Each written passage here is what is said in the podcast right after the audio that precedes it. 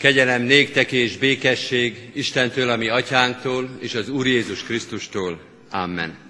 121. Zsoltárunk első versenyeket Isten tiszteletünk kezdeteként, 121. Zsoltárunk első verszakát fennállva, a további verszakait pedig majd helyünket elfogalva énekeljük. Szemem a hegyekre vetem, onnan felül nékem minden segedelmem.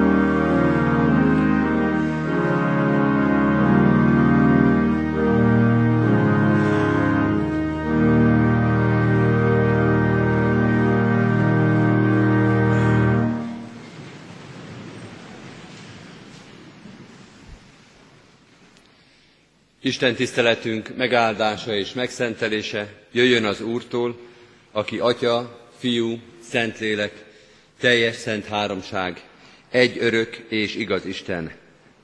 Amen.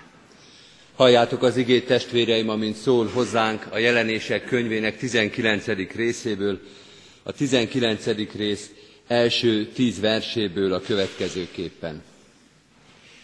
Ezek után hallottam, mintha nagy sokaság hatalmas hangon szólna a mennyben, Alleluja, az üdvösség, a dicsőség és a hatalom, ami Istenünké, mert igazak és igazságosak az ő ítéletei, mert elítélte a nagy paráznát, aki paráznaságával megrontotta a földet, mert számon kérte kezéből szolgái vérét. Még egyszer mondták, Alleluja, felszáll a füstje is örökkön örökké. Ekkor leborult a 24 vén és a négy élőlény, imádták Istent, aki a trónuson ül, és így szóltak, Ámen, Alleluja. És megszólalt egy hang a trónus felől, dicsérjétek Istenünket, ti szolgái minnyájan, akik félitek őt, kicsinyek és nagyok. És hallottam valami nagy sokaság hangját, mely mintha a nagy vízek zúgása és erős mennydörgés hangja volna, Halleluja, mert uralkodik az Úr, a mi Istenünk, a mindenható. Örüljünk és újjongjunk, és dicsőítsük őt, mert eljött a bárány mennyegzője, felkészült menyasszonya, és megadatott neki, hogy felöltözzék fényes, tiszta gyolcsba. Ez a gyolcs a szentek igaz cselekedeteit jelenti. Így szólt hozzám, írd meg, boldogok, akik hivatalosak a bárány mennyegzőjének vacsorájára. Ezt is mondta nekem, ezek az Isten igaz igéi. És leborultam a lába elé, hogy imádjam őt, de így szólt hozzám, vigyázz, ne tedd, szolgatársad vagyok, és testvéreidé is, akikben megvan a Jézus bizonyságtétele. Az Istent imád, mert a Jézusról való bizonyságtétel a profétaság lelke. Isten tegye áldottá igének hallgatását és szívünkbe fogadását, most hajtsuk meg fejünket és imádkozzunk.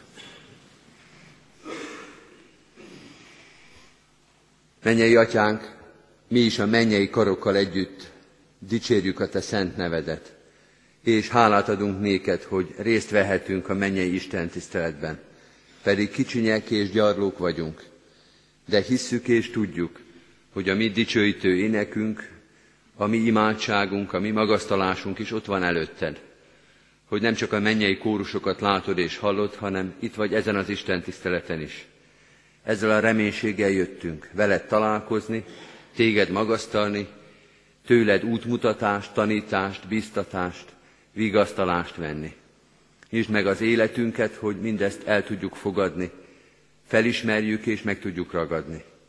Hogy ne csak mi dicsérjünk téged, hanem halljuk is meg a te szavadat. Mert te szólsz, te tanítasz, te vezetsz minket. Bocsáss meg minden alkalmat, amikor elfordultunk tőled, amikor nem a mennyei Isten tiszteletre és a te trónusodra figyeltünk, hanem emberi dolgok és emberi vágyak irányították az életünket. Amikor nem láttuk meg a földi világ homályából a te fenségedet amikor kételkedtünk a te hatalmadba, amikor nem rajzolódott ki a világ földi terei fölött a te mennyei birodalmad, amikor elvesztettük a te igédet, az útmutatásodat, vagy amikor nem mertünk rád hagyatkozni. Annyi minden van az életünkben, amely nem erről a, fő, a mennyei ragyogásról szól, nem a te tiszta és félreismerhetetlen hatalmadról, hanem kételyről, reménytelenségről, félelemről, bizonytalanságról. Ezért is kérünk, szólj hozzánk és taníts minket, hogy elűzze a te szavad és igéd szívünk kételjeit, bizonytalanságait, hogy megerősítse minket a hidben, a reménységben, a bizalomban, hogy Te vagy Úr mindenek fölött, és a Te hatalmad átjárja ezt az egész teremtettséget. Így bízzuk rád az életünket, benne ezt a mai Isten tiszteletet, szólj is, taníts minket, hogy értsünk, hogy kövessünk, hogy valhassunk téged. Amen.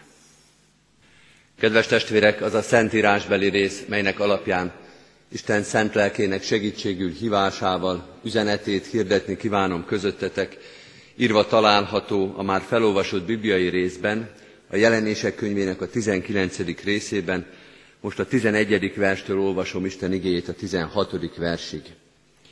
És láttam a megnyílt eget, Íme egy fehér ló, és aki rajta ül, annak neve hű és igaz, mert igazságosan ítél és harcol. Szeme tűzlángja, és fején sokágú korona, és rajta egy-egy név, amelyet senki sem tud rajta kívül. És vérbe mártott ruhába van öltözve. Ez a név adatott neki az Isten igéje. A mennyei seregek követték őt fehér lovakon, tiszta fehér gyócsba öltözve.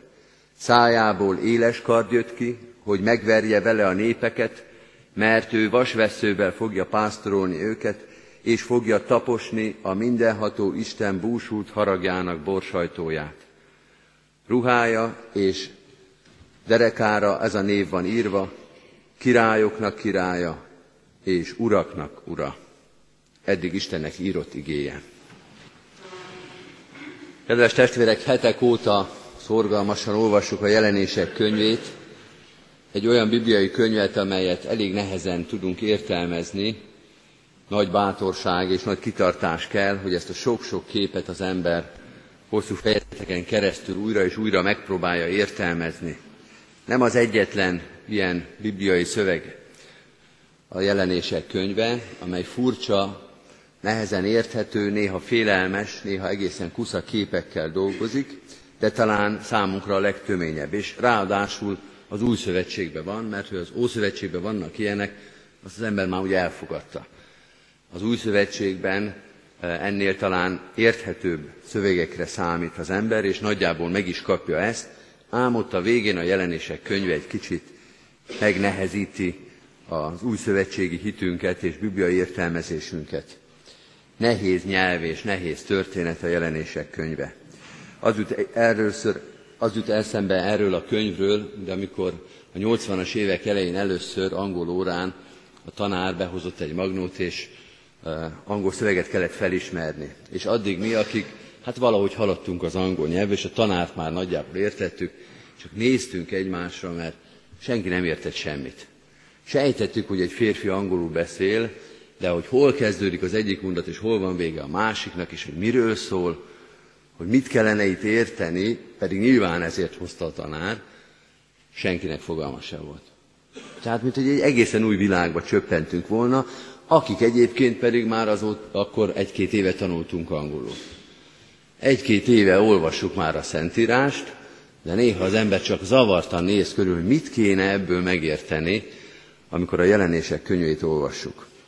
Valóban az apokalipszis, a jelenések könyve, az egy másik nyelv. Az apokalipszis egyébként egy irodalmi műfaj is, nekünk, új szövetség népének egy, talán egy kicsit különleges, de mind ahogy az előbb utaltam rá, ószövetségi iratok között is van, amelyik ezen a nyelven íródik. Itt most nem grammatikai vagy nyelvi értelembe véve, hanem ebben a műfajban íródik. És az új szövetségi korban, az Óegyházban is sok olyan szöveg keletkezett, amelyik nyelvi formájában, képeiben hasonló a jelenések könyvéhez, csak nem került bele a Szentírásba, tehát a kanonizáció folyamán ők kiszelektálódtak, de ez a műfaj, ez bizonyos korokban sokszor művelt, még azt is mondhatjuk, hogy a mi korunk, a 21. század nem is az a kor, amelyik a legkevésbé érti ezt. Voltak korok, mondjuk a 19. század, amely aztán végképp nem tudott ezzel mit kezdeni. A mostani korunk és a mostani emberünk nem is a legutolsó, aki ebben eséllyel eligazodik. Könnyű félreértelni ezeket a szövegeket, éppen azért, mert a nyelvi formákat, amiket olvasunk és látunk magunk előtt, hamarabb veszi észre az ember, mint a mögötte lévő üzenetet. Tehát a formára koncentrál, a fehér lóra, meg a nagy vizek zúgása, meg milyen lehetett az a borsajtó, én is fogok egy kicsit időzni majd ennél. Tehát ezeket a képeket látja maga előtt az ember, pedig a mögötte lévő üzenet az, ami igazából fontos. Dürernek van egy híres metszet sorozata a jelenések könyvéről, hát szenvedés végignézni azon kívül, hogy egyébként nagyon szépek a metszetek, de ott valami borzalmas képek jelennek meg, pedig nem ezek a képek, amikor Jézus szájából kiáll egy nagy kard, nem ezek a képek az érdekesek, hanem ezen a nyelven mit mond el a Szentíró. Tehát könnyű félreérteni ezeket a szövegformákat, mert megragadunk a nyelvi formánál a képnél, az üzenet pedig elsiklik mögötte. Zárójelbe jegyezzük meg, hogy az Isten országának a valósága minden nyelvezet fölött áll. Tehát ne gondoljuk, hogy Jézus példázatai vagy a virágvasárnapi történet, hát ez egy teljesen érthető dolog, arról már új dolog nem fog kiderülni az Isten országába sem. A jelenések könyvénél meg majd előkerül néhány dolog, amit nem értettünk meg. Az Isten országa felől nézve a számunkra egyébként legvilágosabb, legérthetőbb történetekről is ki fog valószínűleg derülni, hogy sokkal bonyolultabb, sokkal nagyszerűbb, sokkal színesebb, mint amit mi megértettünk mondjuk a tékozló fiú történetéből, ami nem egy bonyolult történet, átláthatók a viszonyok, de az Isten valósága ennél a történetnél sokkal gazdagabb, csak ott egy közérthető stílusban mondott el valamit. Nem az lesz az érzésünk majd, hogy mindent értettünk, kivéve a jelenések könyvét, sokkal inkább az lesz az érzésünk az Isten országában, hogy hát szinte semmit sem értettünk meg abból a gazdagságból, ami majd ott várni fog minket, pedig a Szentírást oda-vissza olvastuk egész életünkbe. Tehát ezt az árójelet bezárva, most egy nehezebb nyelvi környezetben vagyunk, ezeket a képeket kellene értelmezni, ezt a nyelvet fordítani, és egy fordító program vagy egy tolmács segítségével megérteni, hogy mit is látunk mi ezekben a képekben. Ez a tolmács egyébként itt is megjelenik, és az ilyen apokalipszisekben gyakran megjelenik egy fordító angyal, egy közvetítő angyal, valamit lát a Szentíró, és egy angyal fordítja neki, hogy ez ezt és ezt jelenti. Most is olvastunk ilyen mondatot. Tehát még a Szentíró is rászorul arra, hogy az Isten fordítsa, értelmezze neki az Isten országának bonyolult és minden emberi képzeletet felülmúló valóságát. Ha elkezdjük fordítani a jelenések könyvét, mind ahogy ezt tesszük most már hetek óta, és erre a fordításra, erre az értelmezésre helyezzük a hangsúlyt, azt fogjuk látni, talán egy kicsit csalódottan, hogy túl sok újdonság nem derül ki belőle. Amit most olvasunk, az például egy olyan Krisztus prédikáció, egy olyan Krisztus kép, amelynek külön-külön az elemeit, sőt együtt is, tulajdonképpen egy más nyelven a Szentírás már előnkbe adta. Itt most azt fogalmazza meg a jelenések könyve, hogy az Isten országába, ha megjelenik Krisztus, ha az Isten országa ránéz a Szent Háromság második személyére, a Fiú Istenre, akkor mit lát, és mit olvas le az ő személyéről. Három dolgot mond el a prédikáció, a felolvasott ige, hogy minden hatalom az ő kezében van, hogy a szava az az Isten igéje, amely értelmezi és megítéli a világot, és hogy a hatalma nyilvánvaló és világos mindenki előtt. Jézus Krisztus kezében van minden hatalom, menjen és földön. Vagyis, ahogy az utolsó mondatban olvastuk, ő a királyok királya és az uraknak ura. Ez egy hebraizmus, egy héber nyelvi forma, amit átvett tulajdonképpen az európai nyelvek is használják ezt a birtokos szerkezetnek tűnő valamit, de ez a legfelső fok azt jelenti, hogy a legnagyobb király és a leghatalmasabb úr. Jézus Krisztus a legnagyobb király és a leghatalmasabb úr. Vannak királyok és vannak urak ebben a világban, a földi világban is, a földi világ felől nem látható, fölöttünk lévő világban is, tehát az egész teremtettségben, talán a mennyben is, talán az egész univerzumban, vannak nálunk nagyobbak, vannak, akik befolyásosabbak, vannak, akik számunkra talán félelmetesek, mert kiismerhetetlenek, mert nem látjuk, hogy mekkora hatalmuk is van, nem kiszámítható az ő jelenlétük és hatalmuk, de, mondja a jelenések könyve, Jézus Krisztus mind fölöttük van. Ez, amit elmondtunk, és még hosszan ragozhatnánk a pénzügyi, a politikai, a tudásbeli hatalmakat, a betegségeket, a katasztrófákat, amik hatnak ránk, és nem tudunk hatni viszont, és amelyek miatt az életünk néha retteg és bizonytalan, és tele vagyunk látható és láthatatlan hatalmakkal, néha az ember nem tudja már hova húzódjon, hogy biztonságot érezzen a világba, és akkor a jelenések könyve azt mondja, hogy de a csúcson a Fiú Isten van. Jézus Krisztus. Ránézünk az Isten országába, és azt látjuk, hogy a legmagasabb trónus az övé. Ő a csúcsvezető. Tehát a jelenések könyve a világ hatalmi struktúrájáról szól, és azt mondja, ami Jézus Krisztusunk, ami Názáretünk, akit mi megismertünk, akinek a barátai vagyunk, aki azt mondta, hogy maradjatok én benem. Ő ül a legmagasabb trónon. Ez az információ, mondja a jelenések könyve, ez fontosabb, mint hogy átlássuk ezt a nehéz hatalmi struktúrát, amelyben vagyunk.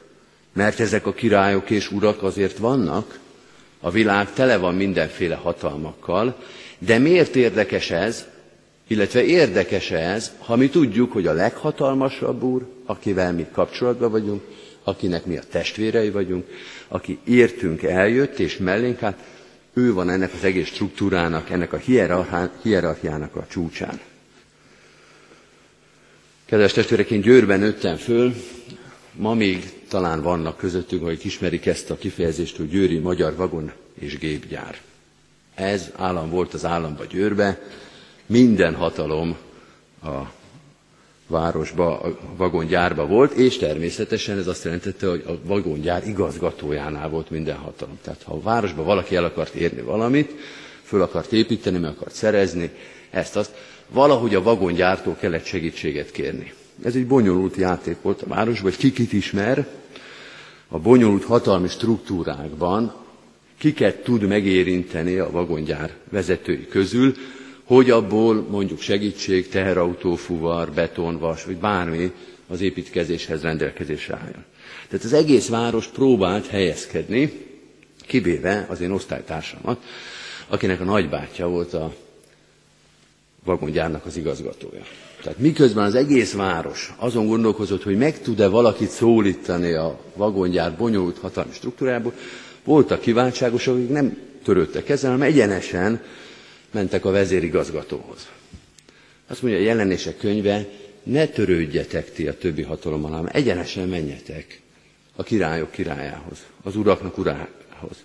Az a ti kontaktusotok, az a ti kapcsolatotok ezzel a hatalmi struktúrával. Akkor, hogy a középvezetők, az ilyen vezető, az olyan osztályvezető, ki, kivel van, hogy van, kit kell megszólítani, ezt az egészet felejtsétek el, hiszen a hatalmi csúcson van az, akivel ti, akivel ti kapcsoló pontba vagytok.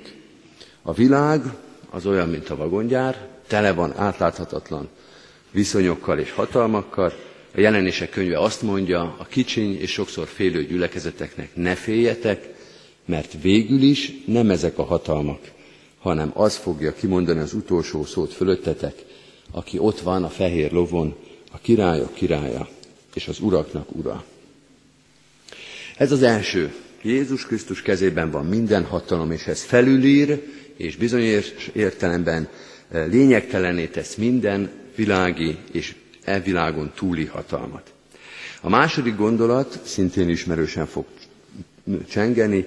Jézus Krisztus szava, az maga az Isten igéje, értelmezi és megítéli ezt a világot. Megint gondoljunk vissza azokra a kis gyülekezetekre, akik először olvassák ezt, már a keresztény üldözés idején, már a bizonytalanságok és félelmek idején. Egy keszekusza, már egy kicsit recsegő, ropogó római birodalom közepette, akik azt érzik, hogy a világ tele van bizonytalansággal, tanításokkal és tévtanításokkal, és nem tudjuk pontosan, hogy mihez és kihez kellene igazodnunk. Azt gondolom, hogy ezen a téren nem sokat változott a világ. Nemrég az egyik internetes portálon láttam egy előadást, egy magyar professzor adott elő, hát Jézusról szólt az előadás, de megmondom nektek őszintén testvérek, először azt hittem, hogy ez egy paródia lesz, a Lárpullár színháznak egy paródiája, csak a harmadik, negyedik percben derült ki, hogy ez nem paródia, ez az ember ezt komolyan gondolja, azt, amit mondott, nem fogom elismételni miket, de hát, kedves testvérek, nincs az az ókori tévtanítás és álprofécia, ami ne habzott volna föl a mi 21. századunkba. A mai világ is olyan elképesztő tévtanításokkal, olyan elképesztő tévedésekkel van tele, és ezt nagy magabiztossággal, delejező tekintettel mondják bele a szemünkbe, hogy ez valami elképesztő. Nem, el nem akartam hinni a fülemnek.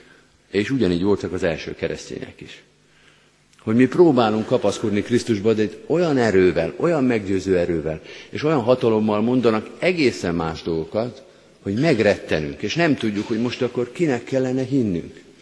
Hogy merjünk-e hinni Krisztusban. És akkor azt mondja a jelenések könyve, hogy Jézus Krisztus ránéz erre a világra, és a tekintete átvilágítja ezt a világot, világosságot gyújt. És az a sokféle és nehezen átlátható tanítás, amelybe vagyunk, az emberi vélekedéseknek ez a dzsungele, egyszerűen átlátható lesz, egy érthető. És látni lehet majd, hogy mi az igaz, és mi a hamis. Ebben a homályban, amiben vagyunk, az ember elbizonytalanodik. Még az erősítő is, még a Bibliát jól és merő is. Hogy most akkor mit kell ebből megérteni, vagy hogy van ez? De amikor az Úristen megszólal, de amikor Krisztus ránéz erre a világra, tekintet az olyan, mint a láng rávilágít erre a világra, akkor nem lesz kétértelműség. Akkor a hamis proféták, a tévtanítások egyszerűen kisöprödnek ebből a világból, mondja a jelenések könyve, És egyértelmű lesz mindenki számára, hogy ez igaz, és ez hamis. Valóban olyan ez, mint a homályos teremben, amikor fölkapcsolják a villanyt. Nemrég jártam egy színházba, kerestem egy ismerősömet, és a, bementem, ez egy kis színház, és olyan félhomály volt a színpadon, de már be volt rendezve az előadásra, tehát a jelmezek, a díszletek, a különböző tárgyak ott voltak, és a félhomályban nem láttam semmit. Kerestem, szólongattam ezt az embert, és ő, aki szintén ott volt valahol, fölkapcsolta a villanyt, és akkor egyszer csak látszott, hogy milyen előadásra készülnek, mik a jelmezek, mik a díszletek, sőt, még az is kiderült, hogy az egyik színész kicsit korábban jött a próbára, és ott lefeküdt a kellemes sötétbe, és ott aludt a színpadon. Még az ilyen kis tiklik, még az ilyen kis titkos dolgok is ki fognak derülni, mert fölkapcsolja az Úristen a nagy főkapcsolót. És az a világ, amely olyan rémisztő volt, olyan homályos volt, olyan bizonytalan, hogy most akkor mi az igaz és mi nem, átlátható, egyszerű és érthető lesz. Jézus Krisztus tekintete értelmezi és megítéli a világot. Megítéli a világot. Ebben a szóban van valami baljóslatú, és a képben is, amit olvastunk, hadd olvassam fel újra a 15. verset, szájából éles kard jött ki, hogy megverje vele a népeket, mert ő vasveszővel fogja pásztorolni őket, és fogja taposni a mindenható Isten búsult haragjának borsajtóját az Úristen búsult haragjának a borsajtóját. Hát nagyok a világ bűnei és tévtanításai, hogy az Úristennek az elbúsult, elszomorodott nagy borsajtójára van szükség ahhoz, hogy itt kiderüljenek az igazságok. Olyan vidékről érkeztem ide, ahol nagy szőlőkultúra van, és ott néhány pincében még megvannak ezek a nagy borsajtók, ezek a nagy elbúsult borsajtók. Az azt jelenti, hogy ez egy egykorú emelő, biztos sokan ismerik ezt, amelynek a karja néha 5-6 méter hosszú, és azon még van egy két-három mázsás nagy kő. És amikor már kézzel kisajtolták az összeset, akkor ezt az egykarú emelőt fölemelik, fölemelik ezt a nagy melák ben van a már összepasszírozott szőlő, és akkor ott hagyják egy-két napig. És ez a hatalmas, mondjuk 6 méter hosszú karú emelő szép lassan azt a követ ugye húzza le a gravitáció, és két-három nap múlva az a kő leérkezik a földre, és mint a papír, olyan a kipréselt szőlő. Az utolsó szemcseppet is kipréselik belőle. Ez a kép jutott eszembe, kedves testvérek, hogy az Úristen ítélete az kipréseli a világból a szuszt. Ez nem a szenvedésről szól, hanem az ellenállhatatlan erőről. Olyan világban élünk, amelyben nagyon frusztráló és nagyon elkeserítő, hogy vannak, akik mindig kicsúsznak a hurokból, mindig megmagyaráznak mindent, mindig megúszszák valahogy. Akármit csinálhatnak, és akármit meg is csinálnak, és valahogy sohasem kerül sor a számadásra. Nincs az az erő, nincs az a hatalom, amely meg tudná őket fogni. De amikor az Úristen szól, amikor fölhúzza ezt a elbúsult borsajtot, akkor nem lesz ellenállás akkor nem lesz magyarázkodás. Nem lesz olyan kis tartalék, ahova elbúj majd, elbújhat ez az erő, ez az Isten ellenesség, vagy ez a primasság, és valahogy megúszza az Úristen ítéletét. Hanem amikor az Úristen összepréseli ezt a világot, amikor megítéli a világot, akkor minden egyes tétel, minden kis gazemberség, minden nagy gazemberség, és minden, ami megtörtént, az elő fog kerülni. Az Úristen ítélete az egész világot mint a szőlőt kipréseli, és megmutatja, hogy mi annak az igazi tartalma. Jézus Krisztus kezében van minden hatalom, értelmez és megítél mindent, de tényleg mindent, és az utolsó gondolat, Jézus Krisztus hatalma nyilvánvaló. Azt látjuk a jelenések könyvében, hogy Jézus Krisztus mint egy király jelenik meg, koronában, fehér lovon és pompában, és az egész mennyei sereg követi őt. A mennyei seregek követik őt. A világ nem követi Jézus Krisztust. Az a világ, amelyben mi élünk, nem teszi ezt. Hát persze vannak, akik követik, de vannak, akik azt mondják, hogy megkérdezik, de miért kéne követni?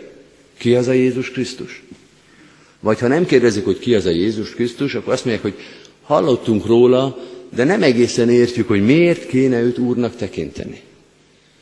Halljuk ezt a Jézus történetet, de nekünk, mondják sokan, nem az derül ki, hogy ő az uraknak ura, Hát leginkább az derül ki, hogy egy kedves, naív, tehát élhetetlen alak volt, akire az élhetetlen alakok sorsa várt, tragikus véget ért. Még más is gondolnak, csak a szószéken nem mondom el, hogy miket gondolnak még a mi Urunk Jézus Krisztusról itt emberek. És nem követik őt, és nem saregestül az egész világ vallja, hogy ő az uraknak ura. Vita tárgya az, hogy kicsoda Jézus Krisztus itt a Földön. A jelenések könyve azt mondja, hogy az égben nem. Az Isten országában nem. Az Isten országában a Krisztus hatalma az egyértelmű. Nem arról van szó, hogy elfogadjuk-e vagy nem, hanem arról, hogy meglátjuk-e, értjük-e az ő hatalmát. És a jelenések könyve azt mondja, hogy az Isten országában nem lehet nem látni az Isten hatalmát. Nem lehet félreérteni az Isten személyét. Hogy Jézus Krisztus kicsoda, az ott teljesen egyértelmű. Van egy néprajzos ismerősöm, aki Dél-Amerikába járt rendszeresen, és amikor először ment egy törzshöz, valamilyen nagy ünnepség volt, tele volt a, nem tudom, egy tér mindenféle e, nagy csoportokkal, kifestett indiánokkal, valami nagy fesztiválszerű alkalom volt, és megkérdezte, hogy ki itt a törzsfőnök. Hát majdnem megverték szegény barátomat, mert azt gondolták, hogy az nem lehet, hogy valaki olyan vak legyen, hogy ebben a nagy kavalkádban, és ne lássa meg, hogy kicsoda a törzsfőnök. Mert minden arra utal, a festés, a színek, a térformák, a mozgások, az elhelyezkedés, az már szinte felségsértő volt megkérdezni, hogy ki itt a törzsfőnök, hiszen aki azt a világot, azt a nyelvet ismerte, annak számára megkérdőjelezhetetlen volt, hogy nem lehetett nem fölismerni. Persze aztán ez a szegény primitív Európa is megtanulta azokat a jelzéseket, vagy azt a viszonyrendszert, ahol minden arra utal, hogy kicsoda a törzsfőnök.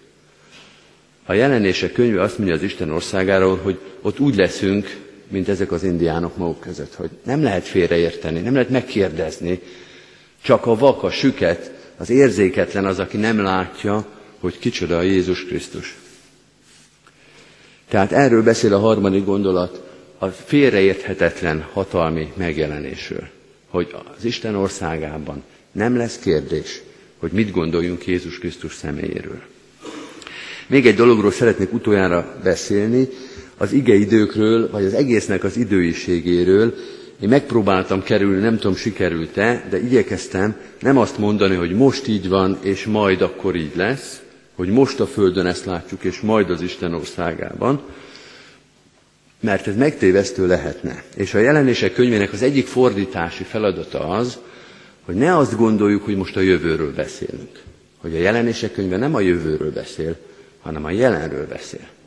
Tehát nem azt mondja, hogy majd Jézus Krisztus kezébe lesz minden hatalom, meg majd ő mindent értelmez, és majd ő megítéli a világot, hanem azt mondja, hogy bár ez számunkra talán nem nyilvánvaló, ez az utolsó gondolat, nem nyilvánvaló, de ez már most is így van. Az Isten országának a jelenéről beszélünk. A jelenések könyve az a jelenről beszél, és az egyetlen jövő idejű dolog az, hogy mikor lesz ez mindenkinek nyilvánvaló. Ha itt ülnek olyanok, akiknek ez nyilvánvaló, azoknak az a szomorú hírem, hogy az Isten országa, a végítélet és az üdvösség egyel kevesebb meglepetést fog számukra tartogatni. Lesznek emberek, akiknek ez majd a végső meglepetés lesz. Vannak emberek itt a Földön, ilyennek tartjuk mi magunkat, akik azt mondjuk, hogy érdekes a jelenések könyve, de tényleg nincs benne újdonság. Hogy Jézus Krisztus kezében van minden hatalom menjen és földön. Hát ezt minden keresztelőkor elmondjuk. Hogy ő megítél minket, hogy az ő szava az Isten igéje. Hát ezzel kezdődik a János evangéliuma. Ebben semmi újdonság nincsen, és ez már most is így van. Az egyetlen újdonság az, hogy az apokalipszis azt is jelenti leleplezés, mint amikor a szobrot leleplezzük, egyszer csak mindenki számára nyilvánvaló lesz. Nekünk is marad azért majd meglepetés, mi is fogunk csodálkozni, de ezeken nem. Ezeken azt mondjuk, hogy igen, mi úgy éltük az életünket, hogy mi már ma is, 2012. októberében is azt gondoltuk, hogy Krisztus kezében van minden hatalom, hogy ő értelmezi és megítéli a világot, és ma is nyilvánvaló számunkra az ő királyi hatalma. Amen. Hajtsuk meg a fejünket és imádkozzunk. Urunk, magasztalunk és dicsőítünk téged mindazért, amit már elmondtál nekünk, amit tudunk és ismerünk, mert nem hagytál minket sötétségben és homályban. Pedig ez a világ sokszor olyan sötét és homályos, vagy ami még ennél is rosszabb, a szívünk és az életünk sokszor sötét és homályos. De a Te igéd, a Te jelenléted, a Te lelked világosságot gyújt ebben a világban. Világosságot gyújt a szívünkbe. Ad, hogy ismerjünk és kövessünk Téged. Hogy a Te igéd és a Te üzeneted szerint lássuk ezt a világot, annak sok érthetetlen, félelmetes dolgát. El tudjuk helyezni benne magunkat, a körülöttünk élőket és lévőket, és lássunk mindig téged. Köszönjük, hogy a te igéd értelmezi ezt a világot, hogy annyi tanítás és tévtanítás, emberi vélekedés, vágy és akarat fölött ott van a te igaz igéd, a te megítélő lelked, ott van a te világosságod, hiszen te magad vagy a világ világossága. Add, hogy ebben a világosságban éljünk, lássunk és döntsünk. Bocsáss meg, hogyha ez sokszor nem sikerült, vagy magunk csuktuk be a szemünket, hogy a Te világosságod ne zavarja akaratunkat és vágyainkat. Vezess minket vissza mindig a te, a te utadra, a Te országodba, a Te közösségedbe. Ezért a közösségért imádkozunk most. Azokért, akik a mennyei seregekkel együtt dicsőítik a Te nevedet. Itt Kecskeméten, az ország, a világ sok-sok pontján, akik most velünk együtt dicsőítenek és magasztalnak, és éneklik a mennyei kórusok dalát. Dicsőség a Szentnek, a királyok királyának, az uraknak urának. Imádkozunk testvéreinkért, akikkel egy gyülekezetben vagyunk. A terhet hordozókért, a megfáradtakért, a gyászolókért. Urunk, Te ismered a fájdalmainkat, a betegségeinket, Te látod, milyen kereszteket cipelünk, hogy mennyi erőnk van még, hogy van-e még erőnk, hogy van-e még hitünk és reménységünk. Állj mellettünk a nehézségben, a fájdalomban, a szomorúságban. Imádkozunk az erősekért is, akik másokért is szolgálnak, akik mások terhét is tudják hordozni. Adj az erő mellé alázatot és engedelmes szívet, hogy az erőnk, a lehetőségünk, a szolgálatunk mindig a te dicsőségedet szolgálja, mindig másokat is segítsen. Áld meg gyülekezetünk szolgálatait. Az iskolákban, az öreg otthonokban, a közösségeinkben, minden szolgálati területünkön, ha tudjunk rád mutatni embereket, lelkeket, családokat, közösségeket hozzád vezetni, hozzád kötni. Imádkozunk a városunkért, amelyben élünk, országunkért és nemzetünkért. Ezen a mai napon különösen is imádkozunk a példaadó életekért, azokért, akiken tájékozódunk, akik az erőt tartják bennünk, akik bíztatnak életük példájával. Hálát adunk, hogy most is és a múltban is adtál példaadó embereket hűségben, hazaszeretetben, önfeláldozásban. Áldott legyen az ő emlékük, és erősíts minket is, hogy az emlékezés, a példára való odafigyelés minket is erősítsen. Könyörgünk nemzetünkért, annak egységéért, békességéért, szeretetéért. Add, hogy a történelem és a mai nap is mind-mind hozzád kapcsoljon, téged lássunk a történelem urának, életünk királyának. Áld meg a körülöttünk élő nemzeteket, az egész emberiséget békességgel, emberszeretettel, egymás elfogadásával, Krisztusért, ami Urunkért, a királyok királyáért, az uraknak uráért kérünk, hallgass minket. Amen. Most vigyük egy csendes percben imádságainkat Isten elé. Amen. Fennállva és együtt mondjuk az Úrtól tanult imádságot. Mi, Atyánk, aki a mennyekben vagy, szenteltessék meg a Te neved. Jöjjön el a Te országod, legyen meg a Te akaratod, amint a mennyben, úgy a földön is. Mindennapi kenyerünket add meg nékünk ma, és bocsáss meg védkeinket, miképpen mi is megbocsátunk az ellenünk védkezőknek. És ne vigy minket kísértésbe, de szabadíts meg a gonosztól, mert tiéd az ország, a hatalom és a dicsőség mind örökké. Amen. Mindezek után Istennek népe, áldjon meg tégedet az Úr, és őrizzen meg tégedet. Világosítsa meg az Úr az ő orcáját te rajtad, és könyörüljön te rajtad. Fordítsa az Úr az ő orcáját, terejád, és adjon békességet néked. Amen.